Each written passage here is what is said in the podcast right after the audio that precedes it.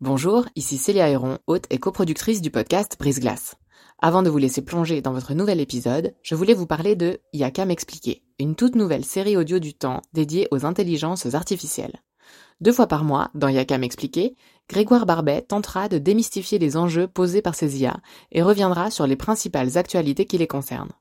Côté podcast, vous pourrez aussi découvrir Sous la coupole, notre podcast d'actualité politique, et bien d'autres encore sur la page letemps.ch slash podcast. J'en profite enfin pour vous dire que vous pourrez bénéficier de nombreuses offres d'abonnement au journal Le Temps, web et print, sur la page letemps.ch slash abonnement au pluriel. Bonne écoute je, je, vais dans les magasins, je passe une éternité dans les rayons à me dire est-ce que je pourrais, est-ce que je devrais? Il y a des phases de lucidité où je me dis non, non, mais c'est pas possible, allez, prends-toi un pain au chocolat. Et puis j'arrive chez moi, évidemment, c'est insurmontable, quoi. Je, prends le pain, je démonte, je, je, prends juste la petite barre de chocolat au milieu, j'en mange un petit morceau, et puis euh, je, culpabilise derrière. Donc je mettais la nourriture dans ma bouche parce que j'avais faim.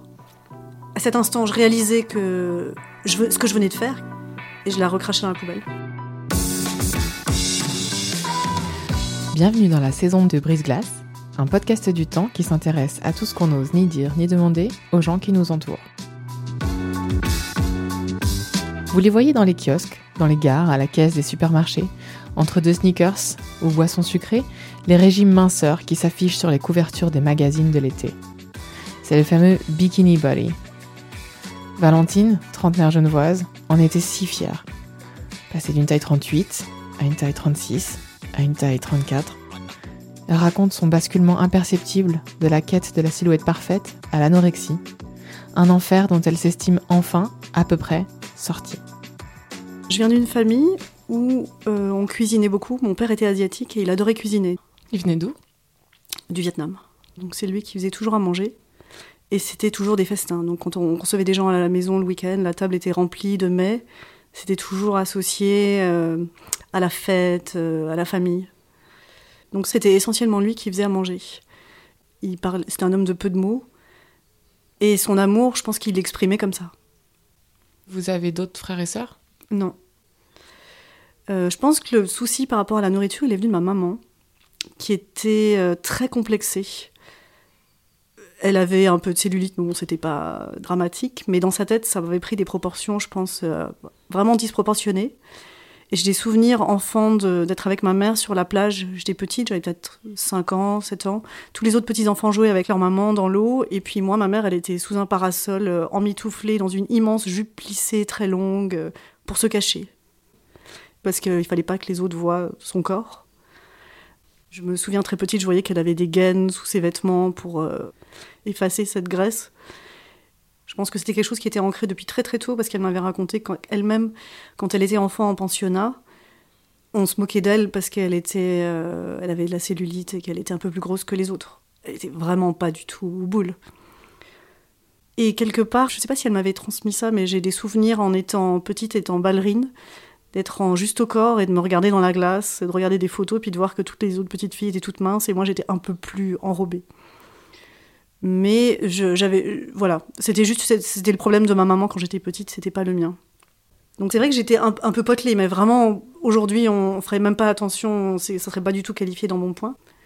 Mais je, me souviens maintenant d'une anecdote qui me concerne et que j'avais oubliée. C'était en CM2 en France, donc euh, j'avais 8 ans, 9 ans. Et euh, j'étais assez malhabile pour attraper les balles. Et la prof de gym de l'époque m'avait pris, m'avait mis dans un tonneau, c'était les barils de lessive à l'époque quand on était petite. Il m'avait dit voilà, c'est comme un tonneau, donc tu dois rester dans ce tonneau. J'avais cette notion d'être un petit peu plus potelée que les autres, mais c'était pas vraiment un problème. J'ai souvenir d'avoir été étudiante et d'avoir cuisiné pour moi-même avec de la crème, des champignons sans penser à deux fois. J'étais insouciante vis-à-vis -vis de la nourriture vraiment jusqu'à ce que ce problème se déclenche.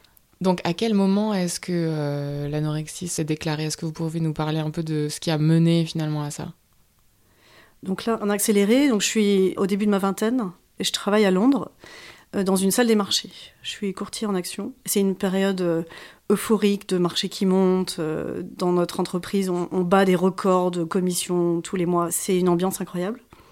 Et quelque part, ce métier me convient pas du tout. Donc c'est un métier où il y a énormément de pression On a cette euphorie de travailler dans les marchés, la journée, les téléphones sonnent non-stop. Puis le soir, quand ça s'arrête à 17h, on est plein d'adrénaline. euh, enfin, c'est- vraiment quelque chose d'extrêmement bizarre. Et puis les gens, après, ils sortent du boulot. C'est essentiellement des hommes. Ils vont picoler, ils prennent des drogues, euh, ils vont à la salle de gym. euh. Et puis moi, je trouve que c'est extrêmement intense. Ça me semble euh, déconnecté de la vie réelle, ce qui est en train de se produire, de vendre et d'acheter des actions. euh. Il y a quelque chose qui, qui me convient pas du tout. Et pourtant, mon entourage me renvoie à euh, ce que j'ai accompli. On me dit, mais c'est incroyable, t'as ce job. Je vois dans les yeux des, copains de mes amis, les hommes sont envieux. Et il y a cette euh, dichotomie entre ce que j'éprouve par rapport à mon job et ce que les autres voient en ce job qui est assez incroyable. Donc ça, c'est le contexte de fond. Et puis, je, je suis dans une relation qui vient de commencer avec euh, un homme qui est plus âgé. Et puis lui, il a une situation très stable, il a déjà acheté son appartement, il a une voiture, et tout d'un coup, je me dis, waouh, ça y est, je vais m'installer, j'ai trouvé le père de mes enfants. Il, représente toute cette stabilité, et ça me fait très très envie. Puis très vite, cette relation, elle marche pas très bien, parce que finalement, il est quand même assez ennuyeux. Et puis lui, il se rend compte que moi, je suis plus fougueuse et que finalement, on a assez peu de choses en commun. Et moi, je panique complètement, je m'accroche à lui et je me fais larguer euh, assez brutalement un week-end. Et là, en fait, je suis tellement bouleversée que mon estomac se noue et je peux plus rien avaler. Et donc, pendant une période de temps au boulot, pendant peut-être une semaine, on, on nous livre à manger parce qu'on est un petit peu excentré dans Londres et je peux pas commander à manger, j'ai pas faim. Cette faim ne vient pas. Ça dure ouais, peut-être une semaine, dix jours, où je commence à être de plus en plus faible et en même temps, je commence à maigrir. Et puis quelque part, je commence à me sentir mieux dans mes pantalons, plus à l'aise, plus légère. Et c'est toujours ce que j'ai eu envie d'être plus mince, de porter des- une taille en dessous de vêtements. Et puis ça commence à se réaliser. Je, je fais un 36, mes pantalons sont plus petits. Je me dis, mais c'est pas mal finalement. Ça m'a fait un petit régime. euh, oups, je suis arrivée assez rapidement à un poids où je me sens plus, plus belle. Je suis grisée, euphorique, un peu bizarre. Et cet état, je commence à m'y habituer quelque part.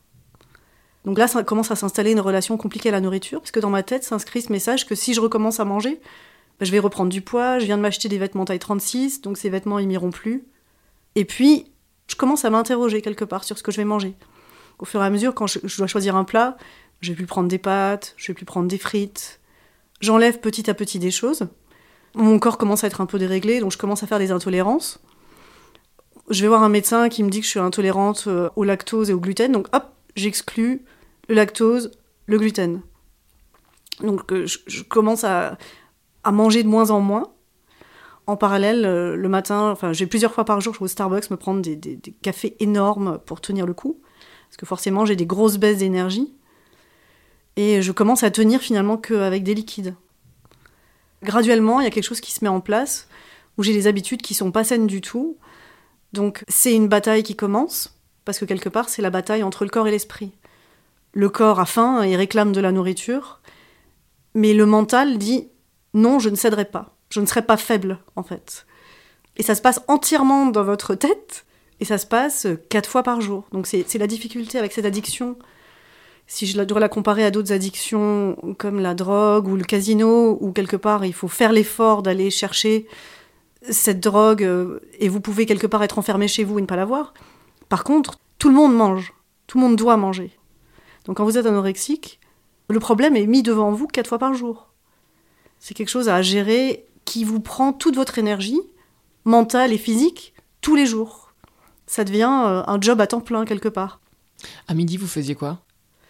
Ben, je, je commandais des, des salades euh, extravagantes. Euh, Je me mets à cette époque-là à, à décomposer ma nourriture en deux côtés. Je- S'il y a des raviolis, j'en- j'enlève la farce de côté, je mange un petit bout de farce, je, mange, je, triture la nourriture pendant des heures. Je fais des salades le soir où, où je mets euh, une heure à la couper en petits bouts. Il y a des rituels qui s'installent que je vais garder pendant des années pour séparer ce que j'ai le droit de manger et ce que j'ai pas le droit de manger. Donc j'ai souvenir d'aller à l'époque euh, dans les magasins le soir. Je suis affamée, évidemment, je me suis privée toute la journée. Donc là, je peux pas m'empêcher, je craque. euh, je me souviens d'acheter des, glaces de Ben Jerry's euh, avec des petits morceaux de chocolat. Et je trime, je suis là avec ma cuillère. Je passe une demi-heure à trier le petit bout de chocolat, je mange juste le petit bout de chocolat, je jette la glace, je la fais fondre euh, sous le robinet pendant ce temps. Et puis à la fin, je suis écœurée d'avoir mangé ce pot de chocolat, alors que quelque part, j'ai même pas mangé ce pot de glace, j'ai mangé quelques petits morceaux infimes. Et ça, ce truc de la glace, c'est quelque chose que je faisais tous les soirs pendant, pendant des mois. Donc il cette, euh, le corps réclame cette énergie et, je suis bien obligée de céder à un moment parce que sinon je vais m'effondrer par terre. Mais dans le choix de cet aliment, je suis obligée de passer en revue qu'est-ce que je pourrais manger, qu'est-ce que je pourrais pas manger. Je, vais dans les magasins, je passe une éternité dans les rayons à me dire est-ce que je pourrais, est-ce que je devrais? Il y a des phases de lucidité où je me dis non non mais c'est pas possible. Allez, prends-toi un pain au chocolat, et puis j'arrive chez moi, évidemment, c'est insurmontable. Quoi. Je, prends le pain, je démonte, je, je, prends juste la petite barre de chocolat au milieu, j'en mange un petit morceau, et puis euh, je, culpabilise derrière. Donc je mettais la nourriture dans ma bouche parce que j'avais faim. À cet instant, je réalisais que ce que je venais de faire, et je la recrachais dans la poubelle. J'avais le rush, j'avais l'intensité, mais j'arrivais pas à m'autoriser à avaler cette nourriture. Tout devient extrêmement lourd et c'est un comportement qui isole socialement, en fait, euh, au fur et à mesure, fatalement. Donc là, les amis, tout ce qui est des repas, faut toujours trouver une excuse. Voilà, j'ai souvenir d'avoir été au ski avec des amis, puis ils se font des raclettes, des fondus, des spaghettis bolognaises. Et moi, tous les soirs, j'ai une excuse pour aller me faire une petite salade de tomates, et puis très rapidement, ils comprennent. Donc les gens sont dans la détresse et voient qu'il y a un problème. Et puis la solution, bah, c'est évidemment d'éviter les gens ou d'éviter ces situations. Donc euh, dès qu'il y a un repas, ben, je viens juste à l'apéro, je mange rien, et puis quand le repas, les gens s'assoient, je prétexte qu'il faut que je rentre très vite parce qu'il y a une obligation. Donc on met tout en place une stratégie d'évitement comme ça, qui fait qu'on ne sera pas dans ces situations on sera obligé de manger devant les autres. Alors je suis confrontée à ça quand je vais en vacances avec mes parents. Donc avec mes parents, on, va, on fait un voyage au Vietnam. Et puis mes parents me voient et ils sont atterrés de me voir dans cet état-là. J'ai mes vêtements qui tombent. C'est l'époque où je porte une taille 36. Puis si j'enlève la ceinture, le pantalon tombe par terre tellement je suis mince. Donc ils voient tout de suite que ça va pas du tout. Ça désespère ma famille et surtout mon père qui évidemment est euh, ce père nourricier. Et j'ai ce souvenir d'un soir, on est dans une chambre d'hôtel tous les trois. On s'est pris une suite où il y a trois petits lits côte à côte. Et moi, mes parents m'ont mis au milieu. Et la nuit, je suis en train de dormir.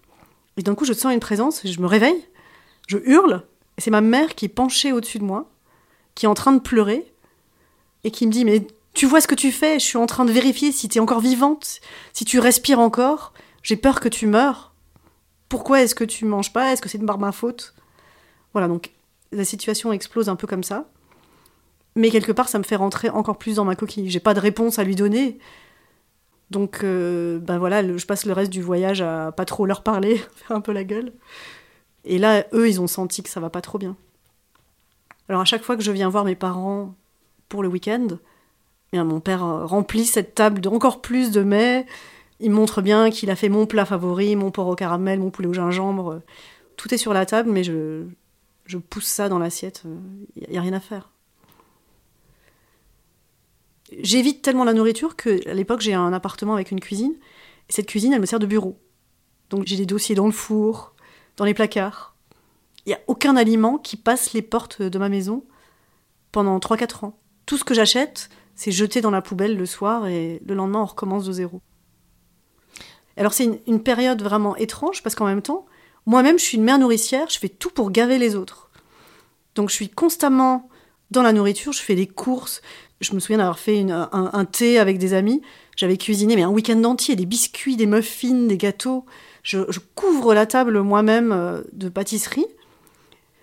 Et évidemment, je les touche pas. Mais j'ai cette excuse que évidemment j'ai mangé pendant que j'ai cuisiné, j'ai pas faim, euh, j'ai pas arrêté de manger. Et euh, c'est une période où je ne fais que nourrir les autres. Et c'est comme si ça se compensait, voilà. Eux mangent plus, donc moi je peux manger moins quelque part.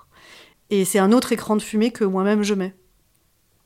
Est-ce qu'à ce, moment-là, vous, vous, pesiez tous les jours, par exemple? Pas du tout. Non, mais j'étais à un niveau tel de maigreur que le, miroir me, rendait l'image. Une personne qui est anorexique, elle a les pommettes saillantes, euh, les joues creusées, elle a une mauvaise circulation du sang, donc typiquement elle va avoir les doigts assez rouges. C'est une personne qui va être très frileuse parce qu'elle va ressentir le froid tout de suite. Elle va avoir beaucoup de mal à se réchauffer.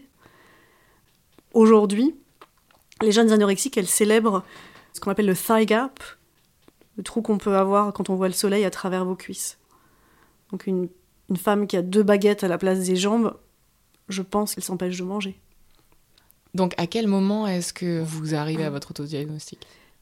Je pense que je, je vois bien que je suis enfermée dans ce comportement euh, et je commence à avoir des souffrances physiques. Mais là, je vous parle de plusieurs années, en fait, après ça. J'ai mal au dos, j'ai un mal qui me parcourt la colonne vertébrale et qui est tellement insoutenable que je, je- je m'allonge par terre contre le parquet. J'essaie de me mettre bien à plat, j'essaie de me mettre en boule et ce mal ne part pas. Donc ça m'arrive plusieurs soirs de suite d'avoir cette douleur et je me dis, je suis en train de, de causer des dommages graves. Est-ce que vous avez d'autres symptômes? Ben, j'ai plus de règles. Pendant des années, euh, mes règles se sont arrêtées. Et un autre des symptômes, c'est des douleurs physiques euh, musculaires et notamment euh, le fait d'avoir plus de graisse sur les fesses, qui fait que quand je suis assis sur une chaise ou sur un banc, je tiens pas plus de un quart d'heure dans la position parce que je suis assis sur mes os quelque part. Donc euh, c'est extrêmement douloureux. Et puis, j'en peux plus. Je suis, épuisée de, carburer à, 2 litres de café par jour et que des liquides. J'ai plus de fringues, euh, je peux plus m'habiller dans les magasins. Quelque part, tous les vêtements que je mets à l'époque euh, flottent. Comment vous faites alors? Bah, j'ai trouvé quelques pantalons euh, très très élastiqués. J'ai quatre pantalons noirs, quatre t-shirts blancs. Et tous les matins, j'ouvre la penderie, un t-shirt blanc, un pantalon noir. Donc c'est une espèce de vie monochrome euh, que je mène pendant peut-être 3-4 ans, comme ça. En pilote automatique. Tout est automatique, les vêtements, l'ordre dans lequel je vais dans les commerces, comment je découpe la nourriture. Mentalement, vous avez vu aussi des effets secondaires sur vos capacités à réfléchir? Ah oui, oui, clairement. Clairement, euh, je veux dire, ça m'est arrivé plusieurs fois au boulot de m'évanouir. Euh, j'ai des palpitations, euh, le fait d'être en cycle permanent de, de rush d'adrénaline avec du café, puis ensuite d'avoir une chute de tension derrière, c'est en permanence des pics et des chutes et des pics et des chutes. Je mange tellement peu que si je mange une fraise, l'intensité du sucre, c'est comme une drogue. C'est tellement puissant. Le corps est entièrement déréglé. J'ai pas de vie, quoi. Il y a un autre aspect, c'est que pendant 5 ans, euh, j'ai pas de relation. J'ai pas d'homme dans ma vie, j'ai personne qui m'approche, j'ai pas de câlin. Euh, je pense que les, les hommes sentent qu'il y a quelque chose qui est pas clair. En tout cas, moi, je les évite aussi. Et euh, c'est vrai qu'au bout d'un moment, ça me pèse. Alors, au début, ma maladie, c'est un peu ambivalent. Je, me trouve belle, je me trouve euh, puissante, en fait. Parce que le fait d'avoir cette capacité mentale de se priver, je me dis, les autres ne l'ont pas. Et donc, je suis plus supérieure, je suis plus forte. Et euh, je me souviens, euh, j'habitais à Notting Hill, il y avait des cafés branchés. Et puis, je rentrais dans ces cafés, et les yeux des gens se levaient, et je voyais dans leur regard un regard appuyé. Et je prenais ça pour de l'admiration. Je me disais, mais ces gens me trouvent belle. Parce que je suis comme ces mannequins, je suis filiforme, je suis belle. Voilà, à la réflexion maintenant, aujourd'hui, quand je vois une fille euh, décharnée, je comprends que le regard, c'est un regard d'inquiétude. Mais à l'époque, euh, j'ai un sentiment de toute puissance qui vient de, cette maladie. Je me souviens, je, je vais voir un psy, pour d'autres raisons. Je sais pas pourquoi je vais le voir, mais je vais le voir parce que je suis pas bien dans ce job, je rencontre pas d'hommes, qu'est-ce qui se passe? Voilà, je pose des questions. Et puis, évidemment, le médecin est pas dupe et très rapidement, elle me pose cette question, mais est-ce que ça vous écœure, par exemple, quand vous voyez des gens manger en face de vous? Et là, j'ai une panique intérieure parce qu'elle met le doigt sur quelque chose que même moi-même, j'avais pas compris. Mais évidemment que ces gens me répugnent. Mais évidemment, je mens. Je lui dis non, non, euh, non, non, ça va, pas trop. Mais quelque part, le fait qu'elle me pose cette question me fait réaliser que le cœur du problème, il est là. C'est que j'ai développé cette attitude vis-à-vis de la nourriture où une personne qui mange est une personne faible. Donc je, me dis, il faut, que, je fasse quelque chose. Mais entre ça et faire une action, c'est un pas énorme à franchir et je je sais pas trop quoi faire. Puis quelque part, je prends un rendez-vous chez le médecin quand même pour cette absence de règles parce que j'en ai parlé à ma mère au téléphone. Elle me dit, mais c'est quand même bizarre, tu devrais prendre un rendez-vous. Et euh, mon médecin traitant à Londres me réfère à une clinique de gynécologie où je vais voir le médecin. Et ma maman, il s'avère, est là en même temps. Donc on va toutes les deux à ce rendez-vous. Donc je rentre dans ce bureau. Puis le médecin me regarde. Il me sculpte pas. Il me laisse assise et il me dit, mais écoutez, vous pesez combien? Ok. Vous mesurez combien? Ok. À l'époque, je pesais 42 kilos pour 1m60. Il prend sa calculatrice. Il me dit, écoutez, c'est simple.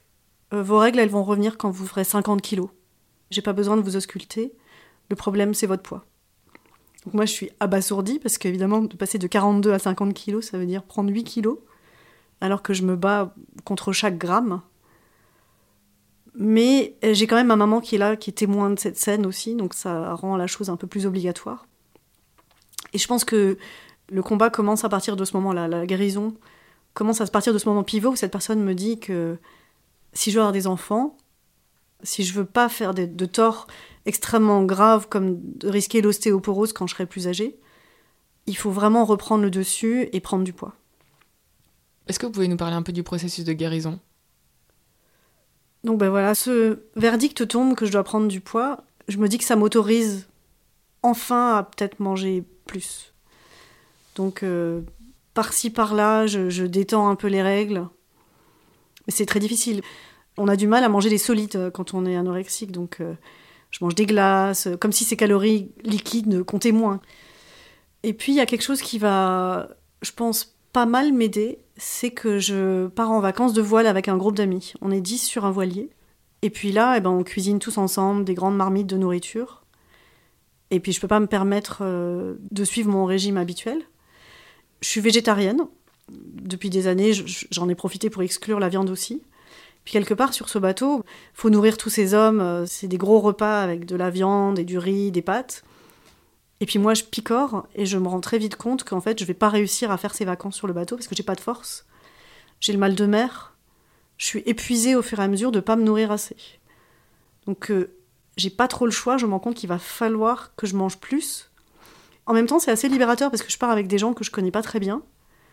Et j'ai pas ce bagage comme si j'étais devant mes parents où ils me scruteraient en me disant Ah tiens, je vois que tu manges plus, ça me fait plaisir. Là, ces gens me connaissent pas, donc que je mange ou que je mange pas, quelque part, ça leur est indifférent. Donc ça me laisse cet espace pour essayer de manger plus. Mais euh, la nourriture est tellement riche et tellement dense quand on s'est privé que je peux à peine manger un minuscule morceau de poulet le premier jour et, il me faut des heures pour le digérer. Tout ça, c'est un rush de, protéines et de, de- calories euh, dont j'ai pas l'habitude, donc ça me, ça me pèse, ça me remplit, c'est assez étrange comme sensation. Donc je suis obligée de commencer à manger un petit peu au fur et à mesure. Mais je pense que c'est là, sur ce bateau, que ma guérison commence. Parce que je peux regarder les autres, voir leur comportement, et me dire, tiens, voilà, ça c'est normal. Voilà la règle. Parce que quelque part, j'habitais seule, je savais pas par quel bout commencer. Donc là, ça m'aide. Et puis, il y il y a plein de garçons sur ce bateau, puis il y en a un que je trouve super beau. Et euh, je me souviens un jour, on se mettait un peu tous de la crème sur le bateau. Puis moi, j'étais là dans mon petit maillot de bain, je me trouvais super belle. Puis je lui dis, ah tiens, tu peux mettre de la crème? Et puis lui commence à mettre la crème, et puis il me dit, écoute, je suis désolée, t'es tellement maigre, j'ai peur de te casser. J'arrive pas. Il, il a juste touché un peu mon dos, il a senti mes os, et ça l'a dégoûté. Et là, c'est vraiment un choc pour moi, parce que on m'a jamais vraiment renvoyé des messages aussi clairs. Là, je me dis, ok, je suis malade, je me suis exclue de mes amis, je suis même pas attirante auprès des hommes, alors que je pensais que peut-être cette minceur serait attirante. Donc, euh, il y a quand même beaucoup de réalisations qui se font à ce moment-là. Quand je mets le pied à terre, euh, mon comportement vis-à-vis de la nourriture a quand même un peu changé. Ça, ça se guérit pas tout de suite, hein, ça a pris euh, des années pour monter avec ce poids au fur et à mesure, mais je me rouvre à la vie.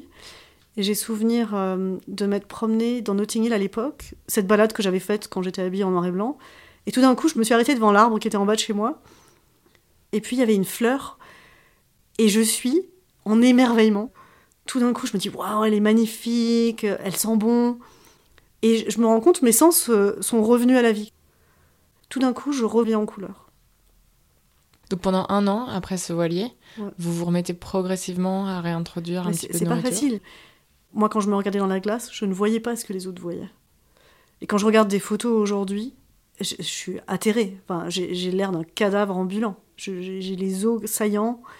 C'est c'est horrible. Mes vêtements flottent. Il n'y a absolument rien qui soit désirable dans ce que je vois. Mais je me souviens très bien qu'à l'époque, cette taille 36, elle incarnait tout ce que j'avais toujours voulu être. Je voulais être mince comme ces petites ballerines de mon cours de danse. Je voulais être euh, légère. Je savais très bien qu'il fallait que je reprenne du poids. Le signal pour moi, c'était quand j'aurais mes règles qui arrivaient quelque part. Six mois plus tard, un an plus tard, c'est revenu. Dès que j'ai commencé à faire peut-être 48 kilos, c'est revenu. Mais euh, on garde quand même des séquelles. On a perdu pour toujours cette insouciance face à la nourriture, je pense. Donc la période des fêtes, où les gens se réjouissent de l'arrivée du chocolat et du foie gras et de festins, c'est une période qui est un peu plus stressante pour moi. Parce que ça m'angoisse de, manger tout ça. C'est une période où je perds du poids. La période de Pâques où il y a des chocolats partout, je vais pas manger un chocolat. Mais je, ne peux pas en fait. Donc je pense que ma nourriture, la, ma relation à la nourriture est guérie, mais il y a encore ces phases où j'ai pas cette insouciance que les autres ont. Je me souviens au bureau de personnes qui disent ah bah j'ai oublié de manger aujourd'hui, euh, j'étais tellement occupée. Ou alors, euh, oh là là, euh, j'ai vraiment trop mangé ce week-end, on a fait cinq gueuletons, on n'a pas arrêté de se gaver de raclette et de fondue. Aucune de ces situations va m'arriver. Je suis toujours un peu dans un arbitrage, donc je vais peut-être manger des filets de perche et des frites. Je vais jamais me prendre un café liégeois derrière. Est-ce que vous vous souvenez de la première fois où vous avez euh, à nouveau été désiré et désirable et où quelqu'un a remis sa main sur vous? Oui, oui, je m'en souviens très bien. C'était peut-être un an plus tard. Ouais. Un soir de fête euh, en déplacement. Et euh, cette personne était venue me voir à Londres après. Ben, c'était un immense soupir de soulagement parce que je re-rentrais dans la vie normale. j'étais plus une paria quelque part de la société. Est-ce que vous avez été suivi par un psy tout le long de la phase de guérison? Non. Donc j'ai été consulter des psys pour d'autres choses. Mais quelque part, on a, on a abordé ce sujet à un moment. Parce que dans l'histoire de quelqu'un, je pense d'avoir eu cette phase-là est extrêmement révélateur. C'est pas anodin, c'est quelque chose qui arrive à des gens qui, je pense, euh, ont des traits perfectionnistes. C'est des gens qui se, se, poussent, se trouvent pas assez bien, veulent tout le temps s'améliorer. Ça arrive en général à, à, ce type de personnalité. Sauf que ils vont aller plus loin que la majeure partie des gens dans cette quête de la perfection et de la minceur. Donc c'est des personnes qui font preuve d'énorme volonté quelque part. Pourquoi selon vous est-ce qu'il y a encore un tel tabou autour de ça?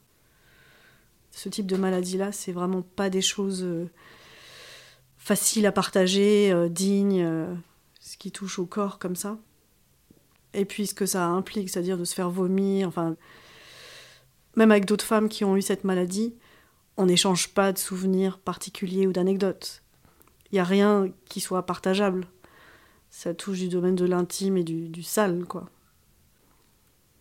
C'est une déchéance quand on est chez soi, devant une poubelle, euh, voilà. Aujourd'hui, vous avez des amis anorexiques ou qui l'ont été? Oui. Quelques filles dans mon entourage où le contact a été immédiat et très vite euh, on se l'est dit. Mais l'échange n'a pas été plus loin je vois pas sur quel terrain peut se faire cet échange en fait. Parce que c'est que des histoires hyper personnelles. C'est-à-dire que le, déclencheur va être personnel, le mode opératoire de comment vous survivez après est personnel, le mode de guérison est personnel. C'est pas comme s'il y avait un espèce de tuyau euh, général qu'on pourrait s'échanger. J'ai partagé euh, un chalet pour la saison avec euh, quelqu'un qui était gravement malade comme ça aussi. Et c'était terrible, mais j'avais pas de solution pour elle non plus, parce que je savais pertinemment que si je traitais du sujet avec elle, elle allait se renfermer et justement m'éviter. C'était étonnant pour moi d'être dans cette situation où je pouvais moi-même observer tous ces subterfuges qu'elle avait, tous ces raccourcis. J'ai souvenir qu'une fois on avait, on était très en retard sur ce grand dîner qu'on avait fait pour tout, tout, le chalet. Et puis elle avait calculé pour arriver, je pense, juste après le dîner, euh, un samedi soir à 22h. Et puis manque de bol, on n'avait pas fini de dîner. Donc tous nos invités étaient là, on devait être une trentaine de personnes. On dit ah mais ça super, tu tombes bien. On a fait des tartes au tatin avec de la crème chantilly maison qu'on a battue. Viens là, on va t'en donner une part. Et j'avoue se liquéfier. Elle était dans une bulle horrifiée devant cette espèce d'assiette de 1000 calories devant elle. Et elle triturait, elle poussait un peu les pommes d'un côté, elle raclait la confiture qu'il y avait dessus, euh, elle poussait la crème. À la fin, euh, il restait un, volcan sur son assiette et elle avait mangé un micro morceau. Et euh, c'était une situation extrêmement stressante pour elle, hein, ça je le voyais. Et son copain de l'époque euh, ne voyait mais absolument rien. Absolument rien, alors que c'était un petit oiseau décharné. Est-ce qu'il y a quelque chose que vous diriez à toutes celles et ceux qui sont en plein dans cette phase de contrôle sur eux-mêmes? Mais Quelque part, les idéaux qu'elle voit, c'est inatteignable. Le corps n'est n'est pas fait pour être aussi décharné. On n'a plus de protection quelque part. On est, on est à nu, on est à vif. Je veux dire, quand on n'a plus de gras, on ne peut pas, on peut pas avoir d'enfant. J'ai eu un peu de mal à en avoir un. C'est peut-être lié à ça. Ça, je le saurais jamais. Euh, Et puis cet état de minceur, vous l'atteignez, mais c'est facile de l'atteindre, mais de le maintenir, c'est impossible en fait. Est-ce qu'il y a des choses à ne pas dire? Je pense que la confrontation frontale, euh, c'est pas la bonne solution. Moi, à l'époque, j'avais vraiment envie de, de câlin, de- d'attention, de, je sais pas, quelqu'un de gentil qui viendrait dire euh, est-ce que ça va bien en ce moment, est-ce que tu voudrais en parler, peut-être Essayer d'ouvrir une petite porte comme ça. Mais je crois que il faudrait surtout pas mettre le doigt sur ah dis donc euh, je regarde et je vois que tu manges pas ou dis donc t'es vraiment maigre euh, allez mange ce regard que les gens portent sur vous en permanence quand vous êtes dans un repas quand on met la fourchette à la bouche tout le monde se tourne en disant ouf, ça y est elle mange ouf ça c'est insupportable moi j'ai moi j'ai un regret c'est que ça a commencé à s'améliorer en 2003 et, euh, eh ben, j'ai perdu mon père en 2005. Ouais. Donc j'ai perdu des années précieuses que j'aurais pu passer avec mon père à manger ses bons petits plats, à partager ça avec lui, à être légère et, et il était très inquiet. Et, euh, et aujourd'hui je donnerais n'importe quoi pour manger ces petits plats. Je sais la douleur que je lui ai fait à l'époque de refuser sa nourriture pendant des années. Et, et ça, je regrette amèrement. Et mon- père est mort d'un cancer du pancréas, donc digestive. Donc l'ironie pour moi est, est immense. Ma mère aussi est morte d'un cancer euh, digestif. Et moi, de m'être privée de toute cette nourriture pendant des années, et à la fin de leur vie, de les voir incapables de manger et de, mourir de faim quelque part parce que leur corps était déréglé, ça c'était l'ironie euh, extrême. Ça m'a fait beaucoup de mal de savoir que moi je pouvais manger et moi j'avais refusé. Et eux, ils pouvaient plus.